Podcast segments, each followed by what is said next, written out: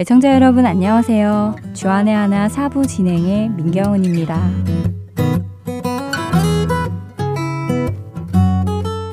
오늘은 우리 한국이 일본의 압제에서 해방된 지 70년이 되는 광복절이라고 합니다. 광복절을 맞으면 저는 늘 우리나라의 광복과 함께 어둠 속에서 부름받아 빛의 자녀로 옮기워진 우리의 광복도 생각이 나서 하나님께 더욱 감사하게 되는데요. 그러나 너희는 택하신 족속이요, 왕 같은 제사장들이요, 거룩한 나라요, 그의 소유가 된 백성이니, 이는 너희를 어두운 데서 불러내어 그의 기이한 빛에 들어가게 하신 이의 아름다운 덕을 선포하게 하려 하심이라. 베드로전서 2장 9절의 이 말씀이 늘 생각이 납니다. 이렇게 우리를 부르신 그 하나님의 은혜에 감사하며 찬양하고 그에 합당하게 살아가는 우리가 되기를 소원하며 첫 찬양 보내드립니다. 주님께 감사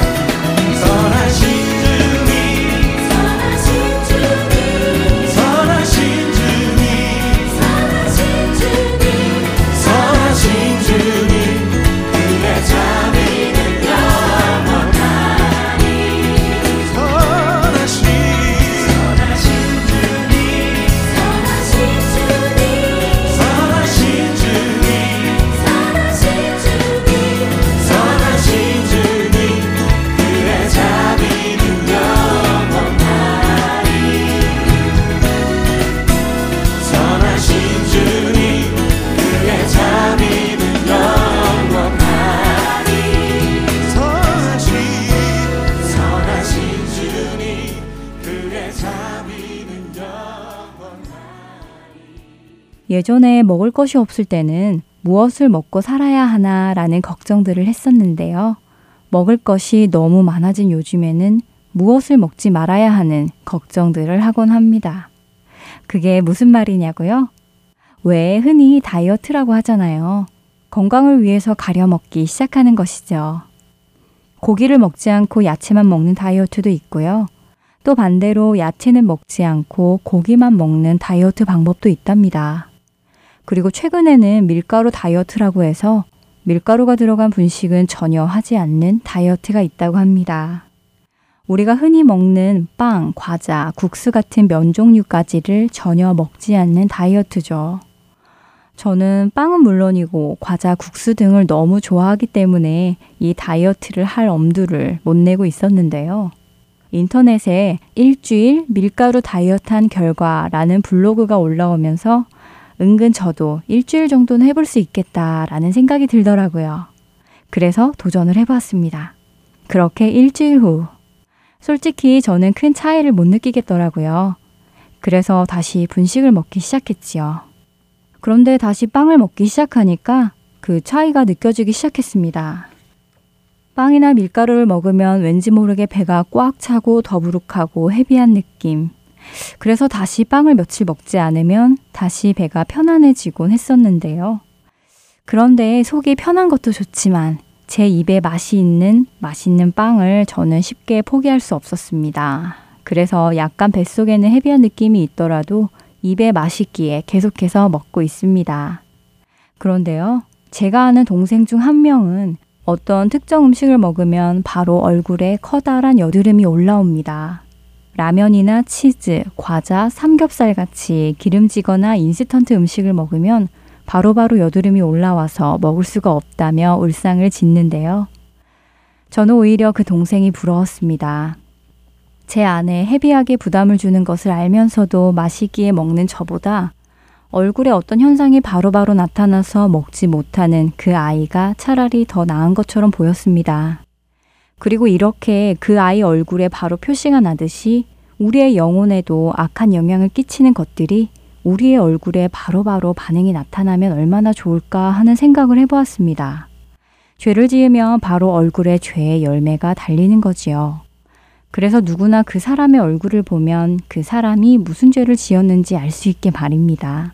만일 그렇게 우리가 죄를 지을 때 우리 몸에 바로바로 바로 표시가 된다면 저부터가 많이 당황될 것 같아서 죄를 짓지 않으려고 노력할 것 같은데요. 부끄럽게 얼굴에 죄의 열매를 달고 다닐 수는 없으니까요. 얼른 그 죄를 사해 주시라고 제 마음을 정결하게 해 주시라며 주님께 기도와 강구를 매일 드릴 것 같습니다.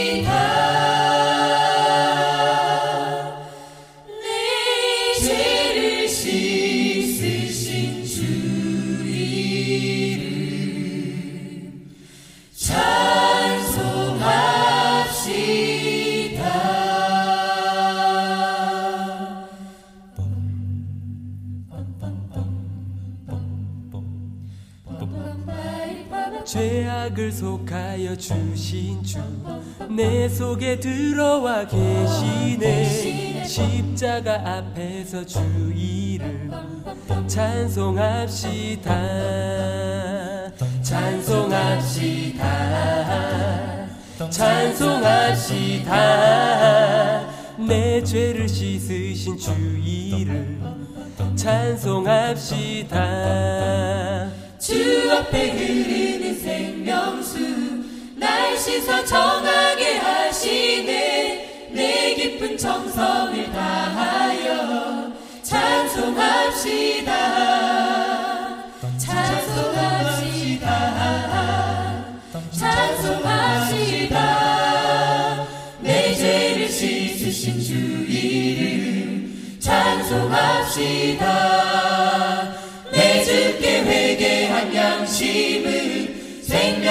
가운데 젖었네. 흠없고 순전한 주 이름 찬송합시다.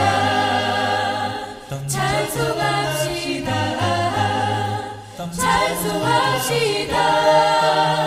내 죄를 씻으신 주 이름 찬송합시다. 찬송합시다 계속해서 정석환 장로와 함께하는 라디오 큐티로 이어집니다.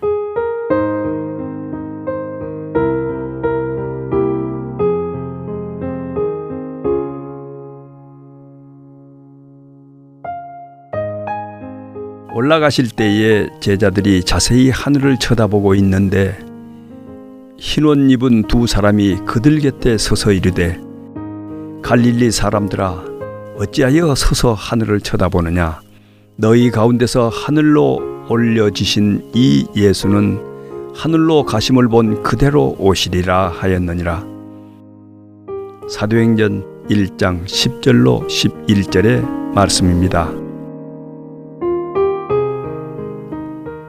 무디는 자신의 열심의 비밀에 대해 이렇게 고백했습니다. 나는 수년 동안 설교를 할 때마다 이 설교가 끝나기 전에 그리스도께서 오실 수도 있다고 생각해 왔다. 지금 당신은 주님의 재림을 기다리고 있습니까? 그리스도께서 다시 오실 것을 알고 있는 사람이라면 반드시 그리스도를 위해 일할 것입니다. 성경 주석가로 유명한 캠멜 몬가는 나는 매일 밤 내일이 마지막 날일지도 모른다는 생각을 하면서 잠이 들었다고 말했습니다. 또 학자이며 전도자에 있던 R.A. 도레이는 재림의 진리는 성경의 진리 가운데 가장 귀중한 것이다 라는 말을 남겼습니다. 허드슨 테일러는 주님의 재림은 우리를 흥분하게 하며 들뜨게 할 이유일 뿐 아니라 우리가 그리스도를 빨리 증거해야 하는 또 하나의 이유가 됩니다. 라고 말했습니다. 여러분은 이 엄청난 사실을 깨닫고 계십니까?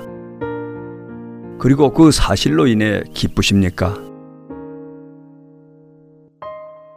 그렇다면 당신의 할 일이 무엇인지도 깨달으십시오. 재림에 대한 소망으로 주님을 증거하시기 바랍니다. 주님, 주님께서 살아계실 뿐 아니라 저희를 위해 다시 이 땅에 오실 것을 확신합니다. 이 사실을 만방의 백성에게 전하는 자 되게 하옵소서.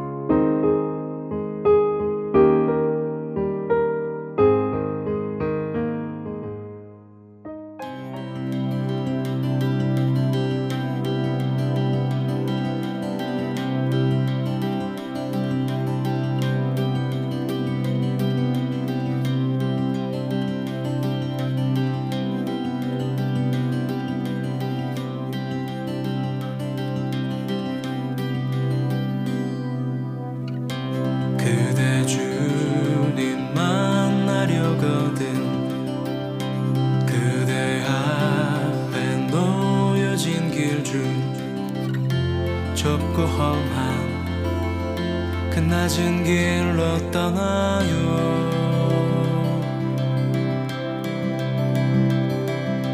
먼저 주님 그 길로 가셨으니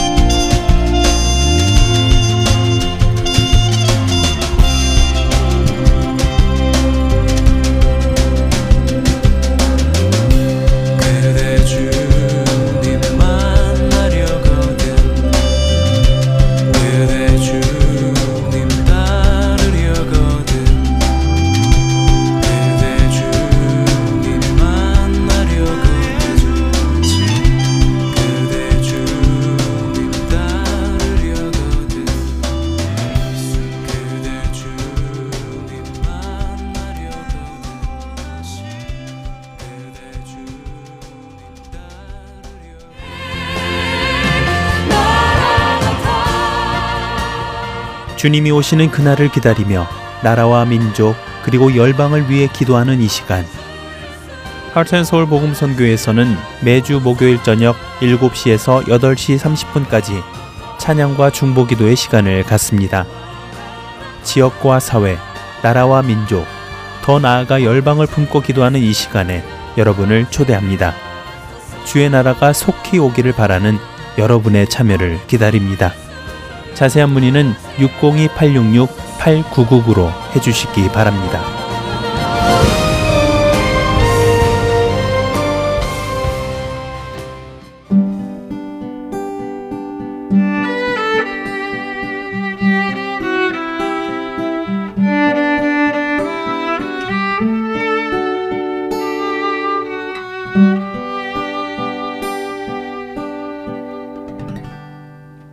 강해로 이어집니다. 캘리포니아 선한 청지기교회 송병주 목사께서 10계명에 대해 강해해 주고 계십니다. 오늘은 도둑질을 넘어라는 주제로 출애굽기 20장 15절을 본문으로 말씀 전해 주십니다. 은혜 시간 되시길 바랍니다. 같이 읽겠습니다. 도둑질하지 말라. 네, 오늘 본문은 왠지 그 아이들을 위한 주일학교 설교용 본문처럼 이렇게 여겨질 만큼 딱 그렇습니다. 오늘 설교 메시지를 딱 뭐 이렇게 하면 좋을 것 같아요. 엄마 지갑에서 돈 훔치지 마. 딱 이렇게 하면 가장 뭐 이게 그 깔끔한 메시지가 아닐까 싶습니다. 근데 사실 오늘 이 메시지가 좀 그런 엄마 지갑에서 돈 훔치지 마 하는 그런 정도의 내용은 아닐 것이다 싶습니다. 근데 너무 우리가 이 회계나 이런 것들을 좀 이런 윤리적인, 개인 윤리적인 걸로 너무 많이 몰아가는 성향이 좀 있는 것 같아요. 예전에도 한번 말씀드렸습니다만 저희 딸 제니가 그 초등학교 1학년 때 한국에 있을 때 정빈이가 그 어, 여름 수련회 캠프를 갔는데 잘 지내나 싶어서 제가 우리 전사님한테 연락을 해봤어요. 정빈이가 잘하고 있냐고 했더니 아 어젯밤에 그냥 울면서 회개하는데 엄청 울면서 회개하더라고 이야기를 하더라고요. 그래서 초등학교 1학년짜리가 죄를 얼마나 지었길래 그렇게 울면서 회개할 일이 있을까 궁금했었어요. 그래서 나중에 물어보니까 많이 울었다며 이러니까 아빠 무서워서 울었어. 왜 이러니까 오신 강사 전도사님이 우리가 예수님을 죽였대. 그냥 엄마 지갑에서 돈 훔친 것들 헌금 받아가지고 오다가 떡볶이 사 먹고 오락실 가서 오락한 것들 하나님의 것을 도적질한 거야. 너희들의 그런 죄 때문에 친구들 지우개 훔치고 연필 훔치고 그런 죄 때문에 예수님이 십자가에서 죽으셨어. 옆구리에 창이 팍 찔려서 피가 팍 터지고 막 어, 초등학교 1학년짜리가 무서워가지고 그냥 막 울었다는 거죠. 제가 그 이야기 듣고 나서 참 여러 생각들이 이렇게 났었어요. 참 우리 주로 하는 게 그런 형태의 뭐, 뭐 훔친 거 이런 거 가지고 회개하라 하는 이런 것이 물론 그것도 맞는 거지만 너무 오늘 십계명에서 도둑질 하지 말아가 엄마 지갑 훔친 거 뭐 또 그런 이야기 하잖아요. 헌금 가지고 떡볶이 사 먹은 것들이 나중에 11조 다 떼먹는다 막 그러면서 막 이제 또 목사님들 그러잖아요. 자, 이제 그런 형태의 이야기를 오늘 이 도적질 하지 말라가 담고 있는 것일까? 하는 질문이 생긴다는 거죠.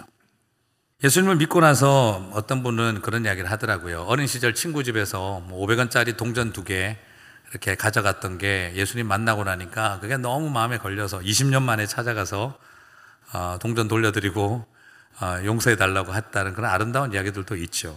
물론 어, 정말 작은 죄에도 민감하겠다는 마음, 하나님 주시는 마음이라고 생각합니다. 그런데 우리가 오늘 이그 8계명에 나오는 도둑질하지 말라의 개념을 그런 어떤 뭐 유치원이나 초등학교에서 생각하는 그런 바른 생활 이야기 그런 정도로만 본다는 것은 조금 너무 좁게 이해하지 않았나 싶습니다.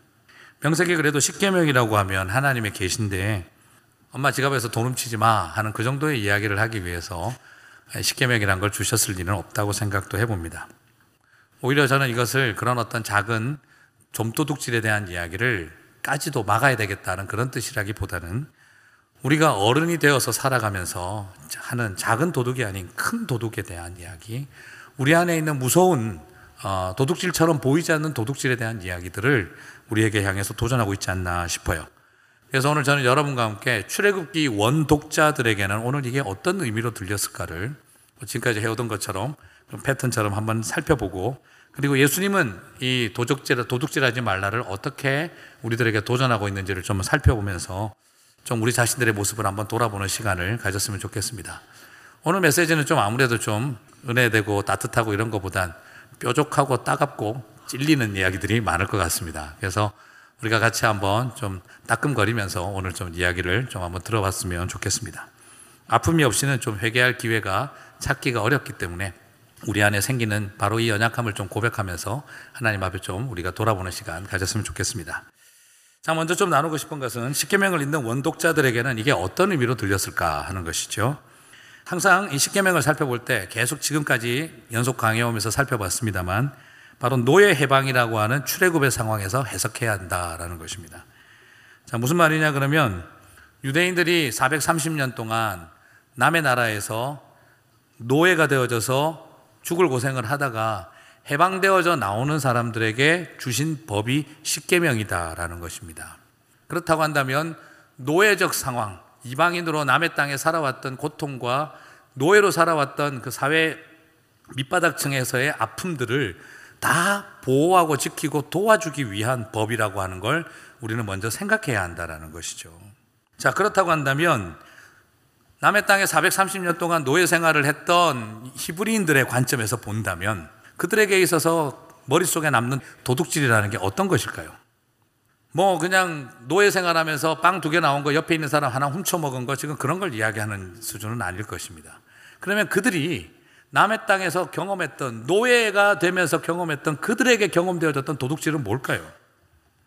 그것은 바로 바로 왕과 애굽 군대의 채찍과 절대 권력에 의하여 인간의 존엄성과 인권과 가치를 박탈당하고 강탈당한 채 가족들과 뿔뿔이 찢어지고 흩어지고 아들을 나일강에 집어 던져야 하고 실심관도 없이 모든 것을 다 빼앗긴 채 노예 생활 해왔던 지난날의 아픔이 그들의 머릿속에 남아있는 도적질의 경험이다라는 것입니다.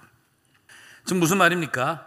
노예가 됨으로 인해서 독재적인 권력과 그 금력과 그 애국 군대의 채찍에 의해서 사람답게 자유인으로서 살아야 할 인권과 가치를 도둑질 당한 채 완전히 짓밟히고 유린당하며 살아왔던 절망의 세월들, 그들의 가슴 속에 남아있는 도둑질은 바로 국가 권력에 의한 강탈이었다라는 것입니다. 실제로 목사님 조금 너무 과할 수 있지 않을까요? 그런데 그렇지 않은 게 8계명인 15절은 여러분이 보시면 목적어가 생략되어 있는 걸 볼 수가 있습니다.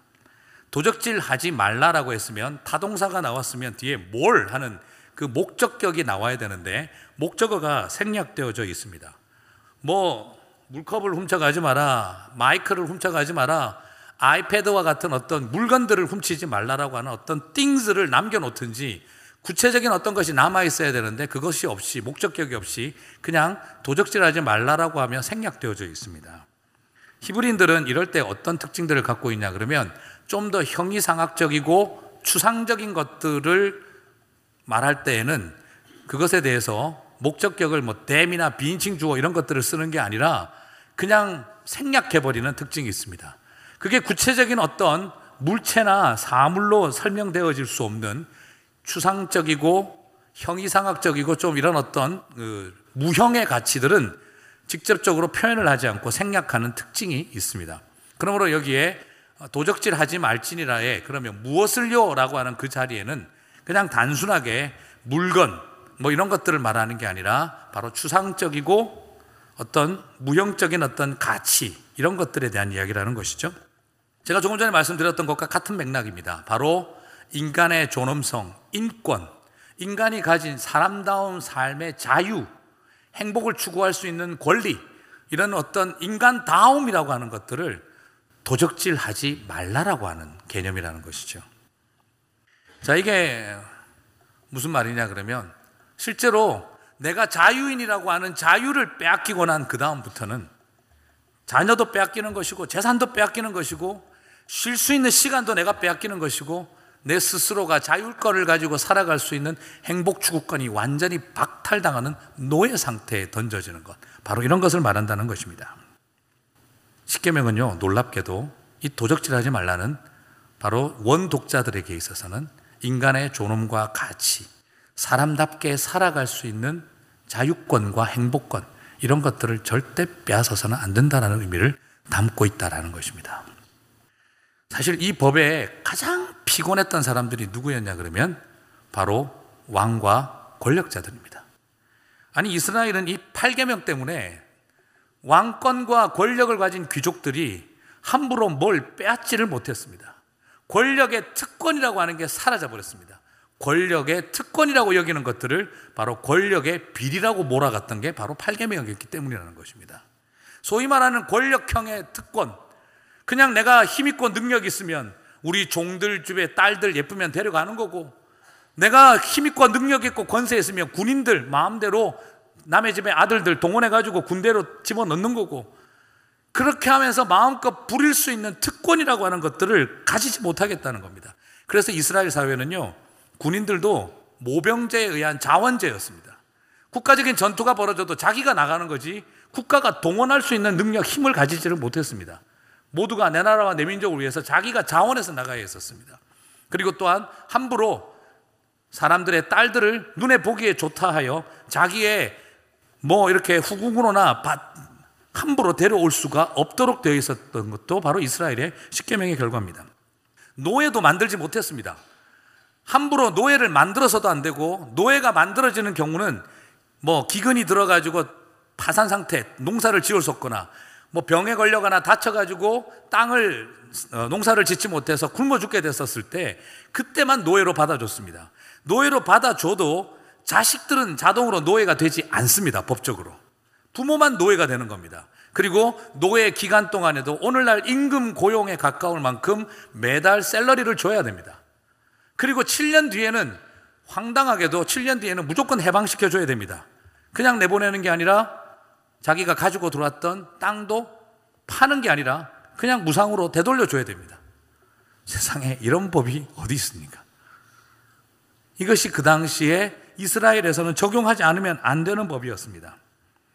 그 당시 고대에는 이런 형태로 권력가들이 마음대로 특권을 행사하는 일을 당연하게 여기고 있던 시대에 이스라엘에서는 아무리 자기 눈에 좋아도 자기 부하의 딸이라 할지라도 함부로 가져갈 수가 없었고 남의 집 아들들 데려갈 수도 없었고 힘들고 열 화나면 얼마든지 취할 수 있는 거라고 여겼던 것들을 법에 다 걸리게 만들어 버렸습니다.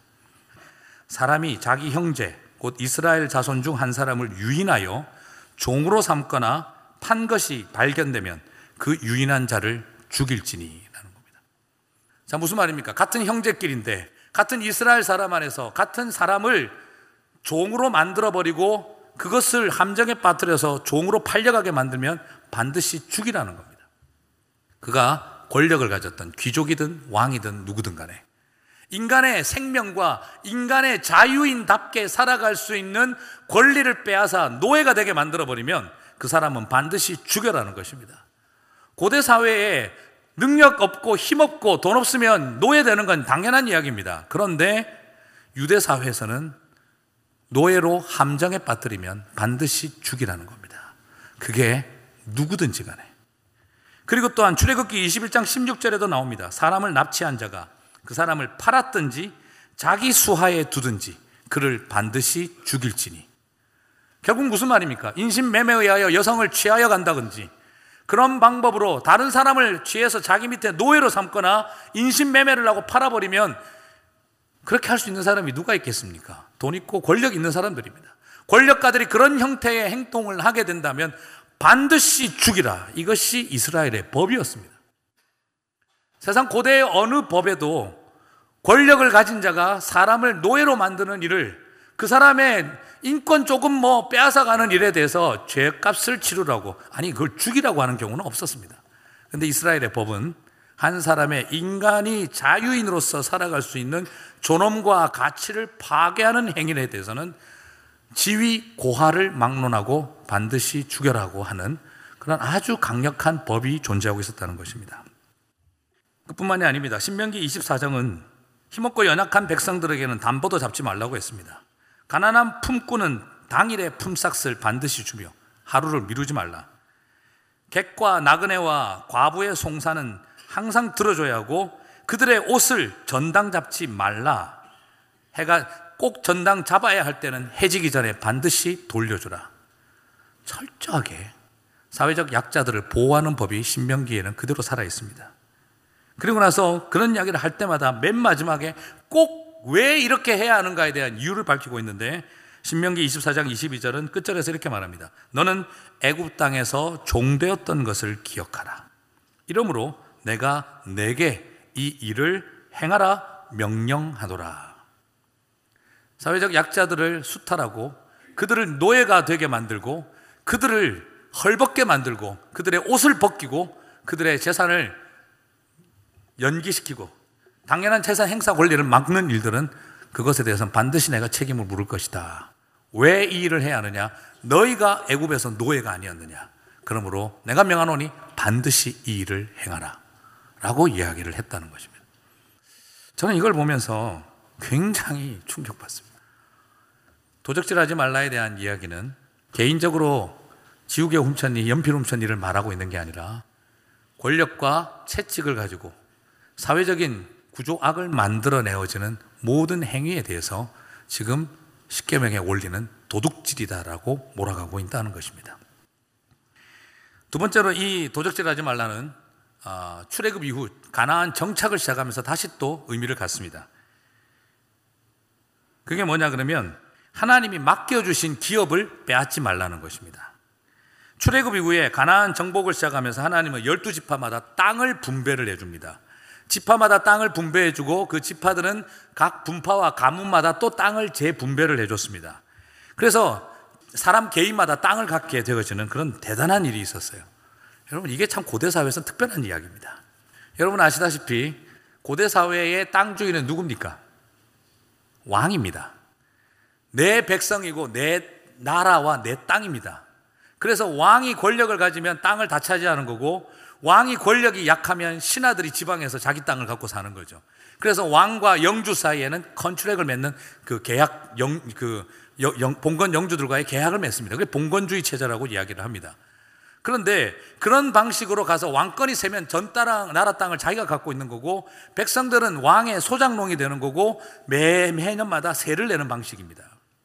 그래서 고대 우리 한국에만 해도 공신, 그러니까 큰 공을 세운 신하들이 있으면 왕이 뭘 합니까? 땅을 주는 겁니다. 왕실의 재산을 네 재산이라고 주는 겁니다. 그래서 네 집안 사람들은 이 재산을 마음껏 써라라고 줍니다.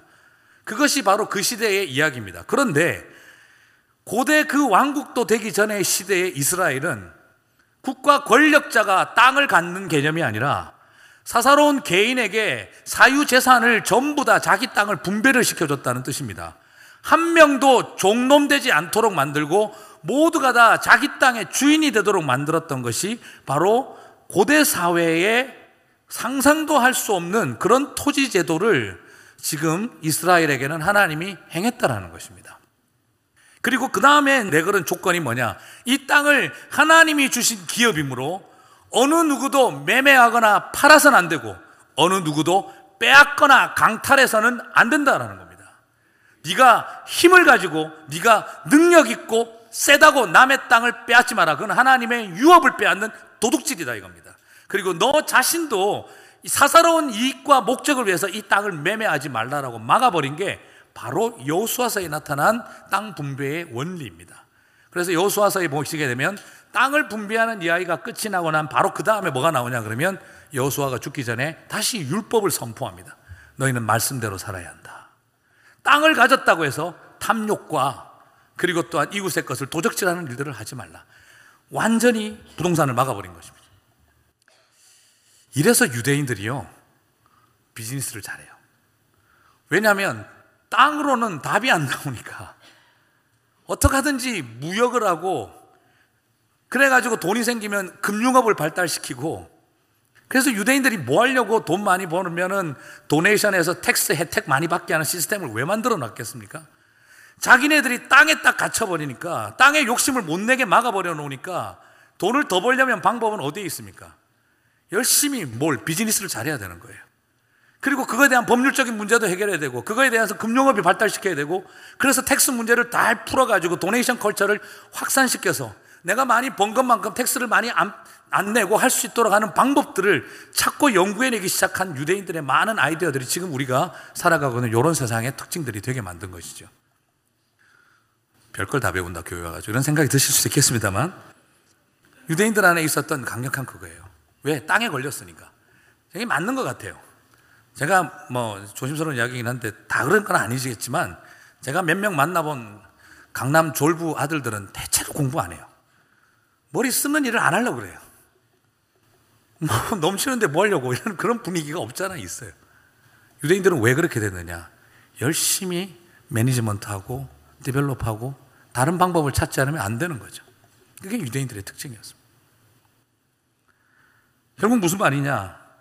이런 형태의 법들은 결국 뭐냐 그러면 너네들이 힘을 가지고 채찍을 가지고 능력을 갖게 되고 그런다고 해서 이웃의 재산을 절대 강탈하지 말라. 하나님은 그 땅을 지키라라고 하는 그런 도전들을 한 겁니다. 결국 여러분 이 법에 계속 발목 잡히는 사람들이 누구였습니까? 바로 왕과 권력자들이었습니다. 왕도 이스라엘이 내 땅이 아닙니다. 다윗도 우리 집안의 땅만 붙들고 살아야 하는 것입니다. 남의 땅은 내놓으라고는 말을 할 수가 없는 게 이스라엘의 왕들이었습니다. 그러므로 저는 이런 이야기를 드리고 싶습니다. 십계명은 애들이 엄마 지갑에서 돈 훔치는 것을 막은 것이 아니라 권력가들이 힘없는 백성들의 지갑을 짜내는 일을 막았던 것이 바로 도적질하지 말라의 원래의 의도였다는 것입니다. 그들을 노예로 전락시키고 그들의 자유를 빼앗고 그들의 인간의 존엄과 권리를 빼앗는 행위들을 결단코 못하게 막았던 것. 이것이 바로 도적질하지 말라의 의미였던 것입니다. 실제로 이 신뢰가 어디에 있냐 그러면 나봇의 포도원 사건에서 그대로 나타납니다. 열왕기상 21장 1절과 19절을 보게 되면 바로 독재자 아합과 이세벨 왕비가 일개 농부였던 나봇의 포도원을 빼앗는 이야기가 나옵니다. 거기서 보게 되면 우리 몇 가지 중요한 사실들을 좀 주목할 필요가 있습니다. 이 절에서 아합은 나봇의 포도원의 아름다움을 보고 포도원을 자기에게 팔아라고 합니다. 돈을 더 많이 줄 테니까. 그러자 나봇은 그 요청을 거절을 해버립니다. 세상에 하늘에 나는 권세도 떨어뜨린다는 독재자 아합에게 일개 농부가 no 못합니다 해버립니다. 이유가 뭐냐? 내 열조의 유업이니 왕에게 이것을 주는 것을 여호와께서 금하십니다라고 이야기한 거예요. 아니 세상에 무슨 이런 일이 다 있습니까? 왕이 와가지고 야 땅 내가 돈 많이 줄게 그 땅 팔어 이랬더니 no 아니 되옵니다. 왜? 하나님이 주신 열조의 유업이니 왕이라 할지라도 이 땅을 못 가져가십니다. 딱 잘라버린 거예요. 여러분 이 왕이 채통이 서겠습니까? 지금 이 상황에 완전히 자존심 팍 깨질 상황입니다. 말 그대로 모세와 여수아를 통해 분배받은 땅이기에 당신이 왕이라 할지라도 이 땅은 가져가실 수 없습니다라는 거였습니다. 당시 절대 왕조 시대에는 이건 있을 수가 없는 대화입니다. 그래서 사절을 보게 되면 21장 4절을 보게 되면 이스라엘 사람 나봇이 아합에게 대답하여 이기를 내 조상의 유업을 왕께 줄 수 없다 함을 인하여 아합이 근심하고 답답하여 궁으로 돌아와서 침상에 누워 얼굴을 돌이키고 식사를 아니하니 분위기 감이 잡히시죠? 열 확 받아가지고 이 뭐야 이래가 와가지고 침상에 벽을 보고 누워가지고 밥 안 먹어 지금 이러고 있다는 상태인 거예요. 뭐야 이래 가지고 왕이라 돼가지고 이게 일개 농부한테 이런 수치를 당하고 쪽팔리는 일을 당하다니 열 받아 버린 거죠. 그래서 그냥 침상에 들어두면서 밥안 먹는다고 식음을 전폐해 버린 겁니다. 이해가 갑니다. 우리가 봐도. 그래도 내가 한 나라의 왕인데 하는 인간적인 생각이 지금 남을 정도입니다. 결국 그가 들어 누워서 잠 못 자고 식음을 전포하고 답답하고 분통이 터집니다. 누구에 대해서 분통이 터지고 있을까요? 나봇에 대해서 분노하고 있는 것이 아니라 바로 하나님에 대해서 분노하는 것입니다. 십계명에 대해서 이스라엘의 법에 대해서 분노하는 것입니다. 고대의 어느 왕도 법 아래에 존재하는 왕이 없는데 이스라엘의 왕은 법 아래에 존재해야 한다는 황당한 자리. 그래서 법이요 이 말 한마디만 나와버리면 농부한테도 왕이 찍소리 못하는 일이 일어나는 게 이스라엘의 현실이라는 걸 그대로 드러내어 버린 것입니다. 고대 왕국에 이런 나라는 이런 법은 없었다 이 말입니다. 그게 십계명이었습니다. 왕이 농부를 어찌하지 못하게 만든 것. 그게 십계명이었습니다. 세상 모든 법은 왕이 백성을 다스리기 위해서 법을 만들었지. 왕이 백성을 함부로 못하도록 만든 법이 존재했다. BC BC 1400년경에 상상도 할 수 없는 내용입니다. 그래서 결국 그 안에 이세벨이 열이 받는 거죠. 그래서 그녀가 하는 일이 무엇입니까? 바로 거짓 증언, 다음 주에 할 거짓 증거를 통해서 살인을 행하고 그리고 도둑질을 하여 나봇의 포도원을 빼앗습니다. 오늘 이 십계명의 이야기는 우리에게 굉장히 중요합니다. 바로 이세벨이 왜 그렇게 했는가? 율법의 이름으로 안 된다.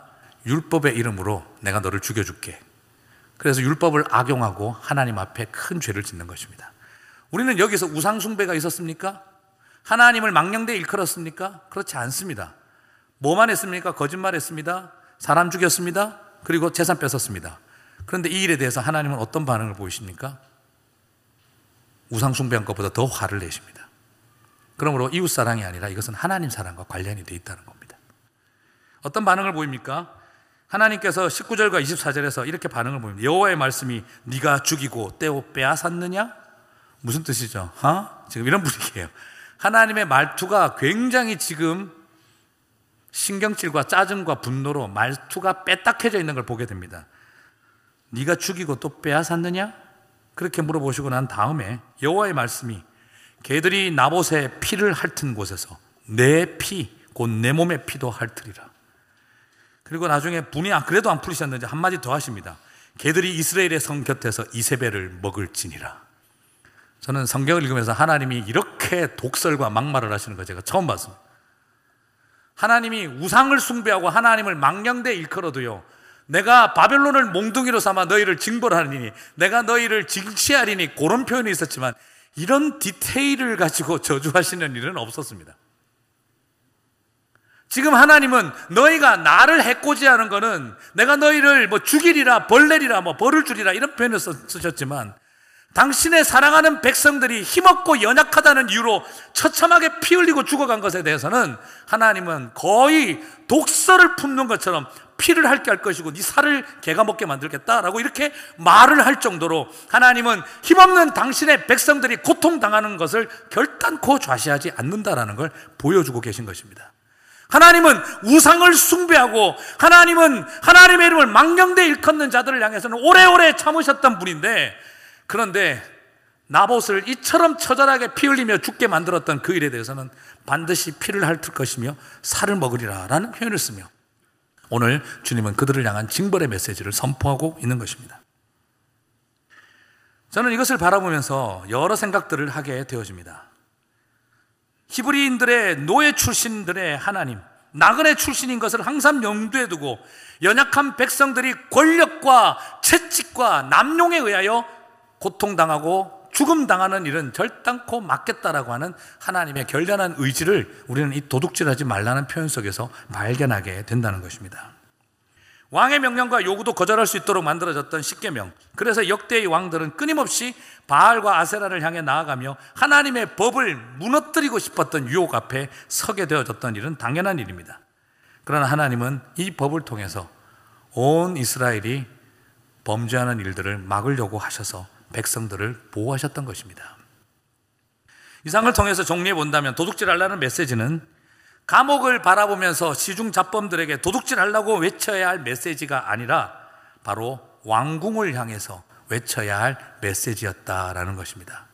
오늘 이 도둑질하지 말라는 저 제일에 있는 사람들에 가서 여러분 도둑질하면 안 돼요 라고 하는 메시지를 외치라고 주신 것이 아니라 왕궁과 관청과 관료들을 바라보면서 권력가들을 바라보면서 도둑질하지 마라고 외치라고 주신 메시지였다라는 것입니다.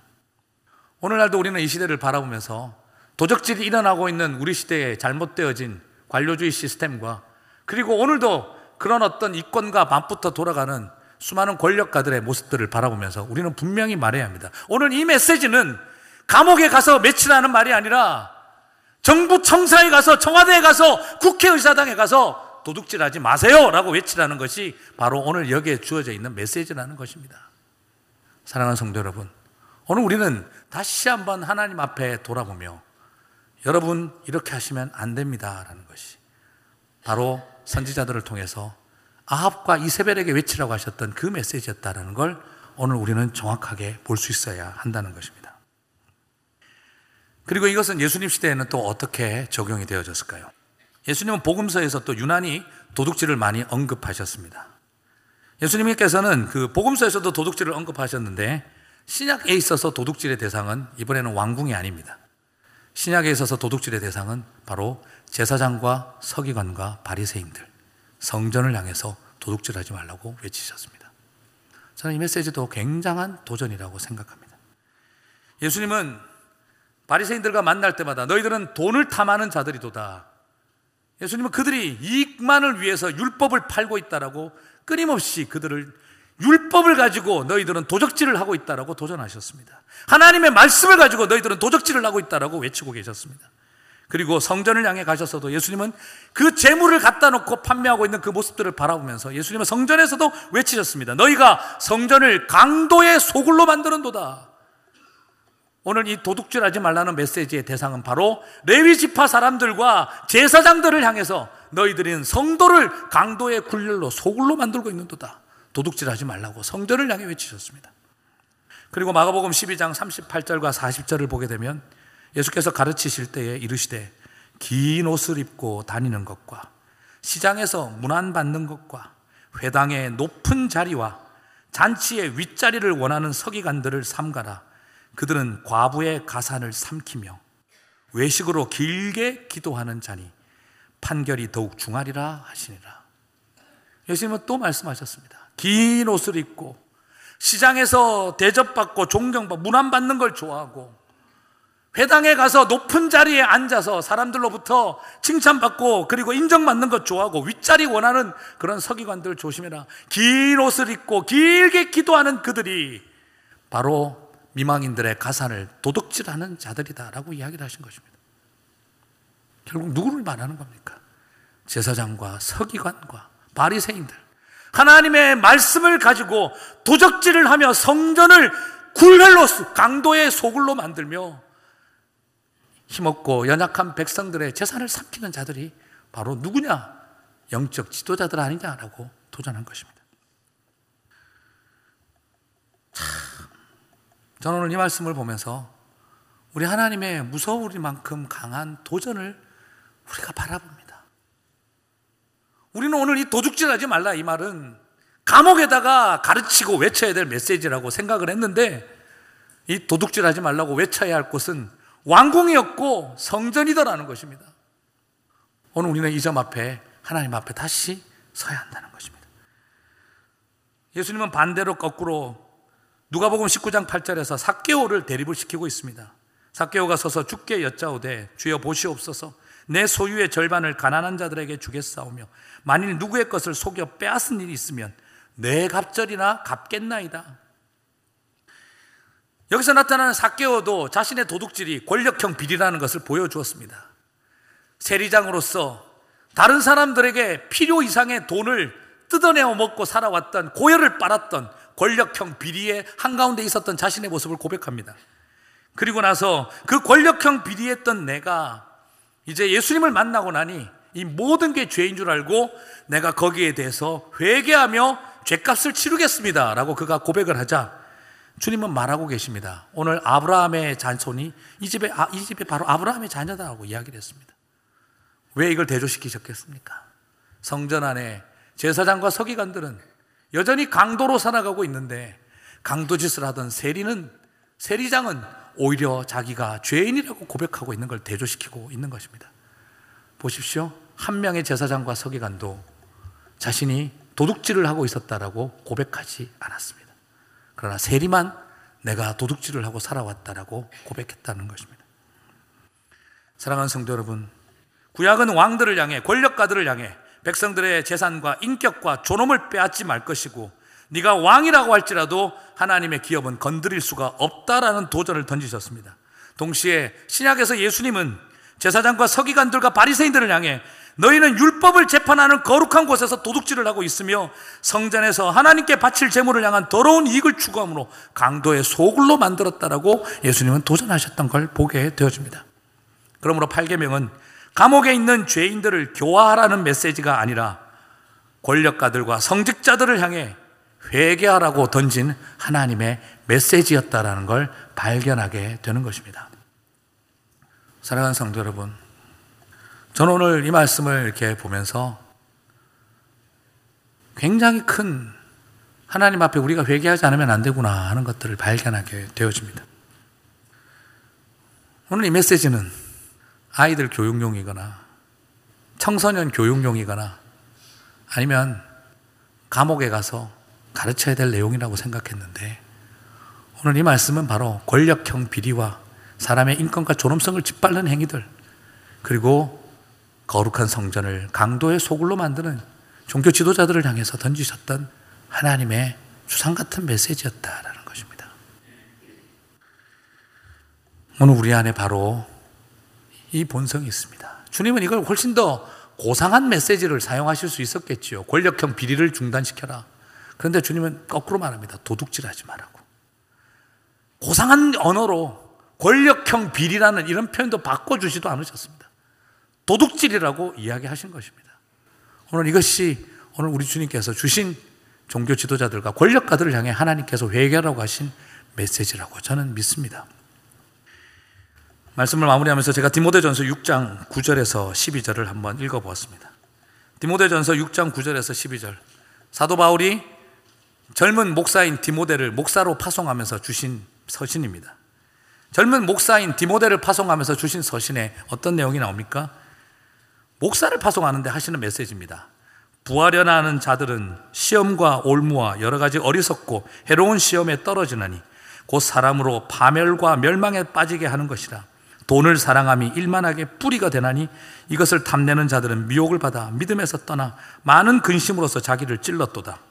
오직 너 하나님의 사람아 이것들을 피하고 의와 경건과 믿음과 사랑과 인내와 온유를 따르며 믿음의 선한 싸움을 싸우라. 영생을 취하라. 이를 위하여 네가 부르심을 받았고 많은 증인 앞에서 선한 증언을 하였도다. 젊은 목사를 파송하면서 바울은 사단 원수 마귀를 조심하라는 표현과 성적인 유혹을 조심하라는 이런 표현보다 돈을 사랑하는 마음과의 싸움에서 이겨라라고 이야기를 하고 있습니다. 일만하게 뿌리가 돈을 사랑하는 마음이니 내 아들 디모데야 그것의 마음을 빼앗기지 마라. 그리고 말합니다. 너 하나님의 사람아 너는 그것을 향해 부르심을 받은 게 아니라 바로 영생과 구원과 복음을 위해 부름을 받았다는 걸 절대 잊지 말라. 저는 오늘 이것을 말씀을 보면서 여러 생각을 하게 되어졌습니다. 젊은 목사를 파송하며 바울은 본 것입니다. 사단과 귀신의 유혹보다 성적인 유혹보다 더 무서운 것이 돈을 사랑하는 마음이 그 안에 틈타기 시작하는 순간 교회는 강도의 소굴이 될 수 있다는 걸 알고 젊은 목사 디모데에게 바울은 도전하셨던 것입니다. 사랑하는 성도 여러분, 오늘 우리는 이 모습 속에 성전을 향해 외치셨던 예수님의 가슴을 오늘 우리는 좀 바라봤으면 좋겠습니다. 늘 마음속에 강도의 소굴로 만들어가는 그런 연약함들이 다 어디서 올까? 뭔가 사람 안에 누리고 싶고, 대접받고 싶고, 공짜로 뭐 좀 자꾸 얻고 싶고, 그런 인간적인 어떤 마음과 생각들이 자기도 모르게 거기에 익숙해져 가고, 그리고 그것을 누리는 것이 마치 내 특권인 것처럼 착각하면서, 그것이 내가, 당연히 내가 그 정도는 가져야지 생각하는 생각들 속에 빠져가며 하나님의 사람들이 너 하나님의 사람아 너는 그것 때문에 부름받은 게 아니야 라는 메시지보다 돈을 사랑하는 마음속에 자꾸 무너져 가는 게 아닐까. 그런 생각을 하게 되어지더라고요 사랑하는 성도 여러분 오늘 우리 안에 바로 그런 끊임없는 유혹과의 싸움들 앞에 우리가 서 있습니다 권력을 가지면 비리가 된다는 걸 생각하지 못한 채 특권이라고 여기기 시작하고 우리 안에 생기는 그 수많은 이야기들이 오늘 한국 사회나 우리 교계 안에나 얼마나 거룩한 것을 타락시키고 있는지를 우리가 보지 않습니까? 우리는 이제 지난 역사 속에 있었던 그 수많은 도둑질을 회개해야 한다 생각합니다. 권력으로 인간의 존엄과 가치를 훼손해 왔던 우리 한국의 역사들. 자기가 권력을 가졌다고 해서 함부로 젊은이들의 인권과 그들의 어떤 미래를 박탈할 권한을 갖고 있지 않음에도 불구하고 해왔던 우리 한국의 근대사의 수많은 권력형 인권주린들. 그것이 두려워서 아무 말하지 못하고 입 다물고 그 정도는 당연히 권력 가지면 할 수 있는 일이 아닐까라고 넘겨왔던 우리들의 비겁함에 대해서 회개해야 한다는 것입니다. 그리고 또한 수많은 이 세상 가운데 권력형 비리들이 도둑질하는 현실들 앞에 적당히 거기에 편승하며 살아왔던 지난날의 역사들. 그래서 젊은 아이들이 300명씩이나 물에 빠져 죽어가도록 그런 어떤 상태를 만들어 놓은 우리들의 시스템에 대해서 우리가 도둑질해 왔음을 회개해야 한다는 것입니다. 500원짜리 두 개 훔친 것에 대한 회개가 필요한 것이 아니라 엄마 지갑에서 돈 훔친 것보다 가난한 백성들의 지갑에서 고열을 짜내왔던 그 수많은 잘못되어진 것들에 대해서 오늘 우리는 왕궁을 향해 성전을 향해 도둑질 그만하라고 외쳐야 한다는 것입니다. 착하고 순진한 심청이 같은 그런 믿음 좋은 젊은 자매들에게 쌀 300석 갖다 바치면 집안에 좋은 일 생길 거라고 헌금을 강요해왔던 가짜 부흥사들의 더러웠던 도둑질들도 이제는 그만하도록 교회가 바로 잡아줘야 한다는 것입니다.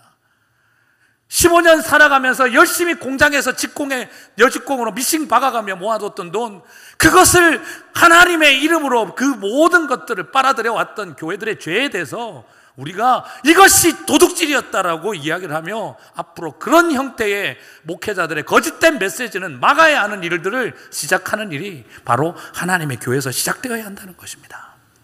사랑하는 성도 여러분, 바로 그런 도둑질들을 하나님의 이름으로 하나님의 이름으로 해왔던 그 죄들을 고백하기 시작을 해야만 하나님이 땅 우리를 불쌍히 여기며 용서하실 것이라고 저는 믿습니다.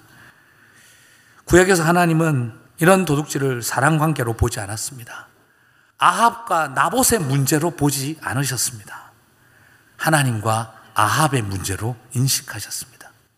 하나님은 자기 자신을 당신을 향해 우상 숭배를 하며 망령되이 하나님의 이름을 일컫는 경우에도 이런 독서를 베풀지 않았습니다.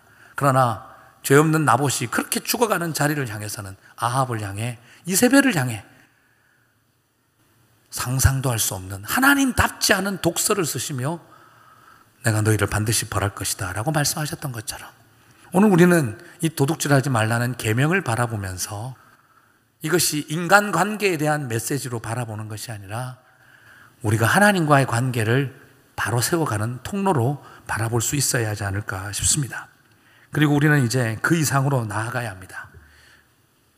도둑질을 하지 않는 것으로 만족하는 게 아니라 이제 우리는 나눔을 시작하는 자리로 나아가야 할 줄 믿습니다. 회개했다면 이제 그 다음에 나누어야 하는 것입니다. 사케오가 회개하고 나서 다시 나눔을 시작했던 것처럼 우리에게는 회개만으로 끝나는 것이 아니라 우리의 도둑질에 대한 나눔으로 우리의 잘못들을 바로잡아가는 일들이 필요하다는 것입니다. 회심만 하지 말고 회신을 하셔야 됩니다. 내 마음만 돌이킨 게 아니라 내 삶이 돌이켜져야 하는 것입니다. 바로 그것이 나눔이라고 저는 믿습니다. 예전에 우리 송주현 전도사라고 미친 나눔이라고 하는 그 사역을 하는 젊은 전도사님 25살의 간증을 들었습니다. 저는 그때 참 많이 눈물이 났었습니다. 바로 수많은 사람들과 그것을 나누기 위해서 애쓰는 한 젊은이의 모습이 얼마나 귀한지 모르겠습니다. 그 친구는 그렇게 말했습니다. 다섯 개 있는 사과 중에 하나를 주는 것이 나눔이 아니라 그것도 나눔이지만 미친 나눔은 하나밖에 없는 사과를 나누는 것입니다. 주는 것입니다. 라고 말을 했습니다. 그 젊은이가 그렇게 말했습니다. 500명을 먹을 수 있는 양을 나 혼자 깔고 앉아 있는 것이 부자가 아니라 500명을 먹이는 것이 부자입니다. 라고 말했습니다. 옛날 한국의 거지들이 그런 말을 했다고 합니다. 부자가 준 밥은 씻어서 말린 후에 먹어야 하고, 가난한 사람이 준 밥은 그냥 먹어도 된다. 왜냐하면 부자는 남겨둔 밥을 주기 때문에 상했을 수 있고 가난한 사람이 주는 밥은 자기가 먹는 걸 주기 때문에 그냥 먹어도 된다라고 말했다고 해요. 그게 거지들의 속설이었다고 합니다. 우리의 나눔이 그런 나눔이 되어지게 되기를 바랍니다. 바른 나눔, 온전한 나눔. 도둑질에 대한 회개는 나눔을 통한 열매로 이어져야 합니다. 우리는 이웃 사랑을 통해 하나님 사랑을 이루어 가야 하는 것입니다. 돈이 많이 모이면 그 돈을 극복하는 게 아니라 돈을 많이 나눌 수 있을 때 극복하는 것이라고 합니다. 그 나눔의 길을 향해 걸어가는 성도들의 삶을 우리는 추구하고 나아가야 하지 않을까 싶습니다. 참 어려운 삶입니다. 오늘 말씀 저도 똑같은 마음으로 주님 앞에 고민하고 엎드립니다. 하나님 우리가 온전한 나눔의 자리로 나아가게 해주시고 끊임없이 우리 안에 남아있는 욕망과의 싸움 승리할 수 있도록 축복하여 주옵소서. 저와 여러분의 은혜가 하나님의 은혜가 덮게 되시기를 바랍니다. 오늘 우리 시대의 또한 교회를 바라보면서 예수님께서 그렇게 울부짖으시며 외치셨던 너희가 강도의 소굴로 만드는구나 하는 그걸 바라보면서 오늘 우리는 그 메시지를 설교하고만 있어야 될 게 아니라 우리 자신을 돌아보며 하나님 앞에 더 진실하고 바로 세워지는 저와 여러분 되시기를 주님의 몸된 교회 세워가시는 저와 여러분 되시기를 주님의 이름으로 축복합니다.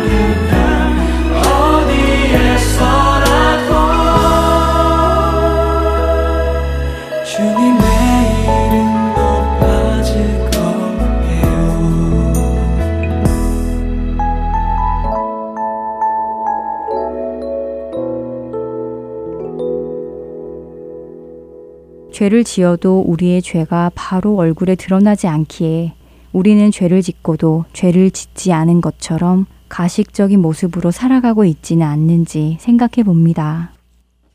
하지만 우리 얼굴에 그 죄의 표시가 나지 않는다고 하여 죄를 마음껏 지으며 살 수는 없습니다. 그것은 우리 안에 계시는 성령님을 속이는 것이며 우리 자신을 속이는 것이기 때문이지요. 하나님은 우리의 겉모습을 보시는 분이 아니라 우리 마음의 중심을 보시는 분입니다. 그리고 비록 우리의 겉모습에 우리의 죄가 열매로 나타나지 않는다 하더라도 우리의 영의 모습에는 분명 죄의 열매가 달려 있을 것입니다. 라면이나 치즈를 먹으면 여드름이 올라오는 그 동생처럼 죄를 지을 때마다 우리의 영혼에도 죄의 여드름이 하나씩 맺히지 않을까요? 그리고 영의 눈으로 우리를 바라보시는 하나님께서는 우리의 그 흉측한 모습을 다 보고 계실 것입니다. 우리의 그 흉측한 모습을 예수 그리스도의 보혈의 피로 깨끗이 씻음 받기를 원합니다. 그리고 더 이상 자신을 속이며 우리 안에 계시는 성령님을 속이며 살아가지 않기를 바랍니다. 스스로 속이지 말라. 하나님은 업신 여김을 받지 아니하시나니 사람이 무엇으로 심든지 그대로 거두리라. 자기의 육체를 위하여 심는 자는 육체로부터 썩어질 것을 거두고 성령을 위하여 심는 자는 성령으로부터 영생을 거두리라. 갈라디아서 6장 7절과 8절의 말씀입니다. 우리의 모든 것을 바라보고 계시는 주님 앞에서 살아간다는 것을 늘 기억하며 부끄럽지 않게 살아가는 우리가 되기를 바랍니다. 지금까지 주안의 하나 사부 함께 해주셔서 감사드립니다. 다음 시간에 뵙겠습니다. 안녕히 계세요. 지나 하나님 품으로 보혈을 지나 아버지 품으로 보혈을 지나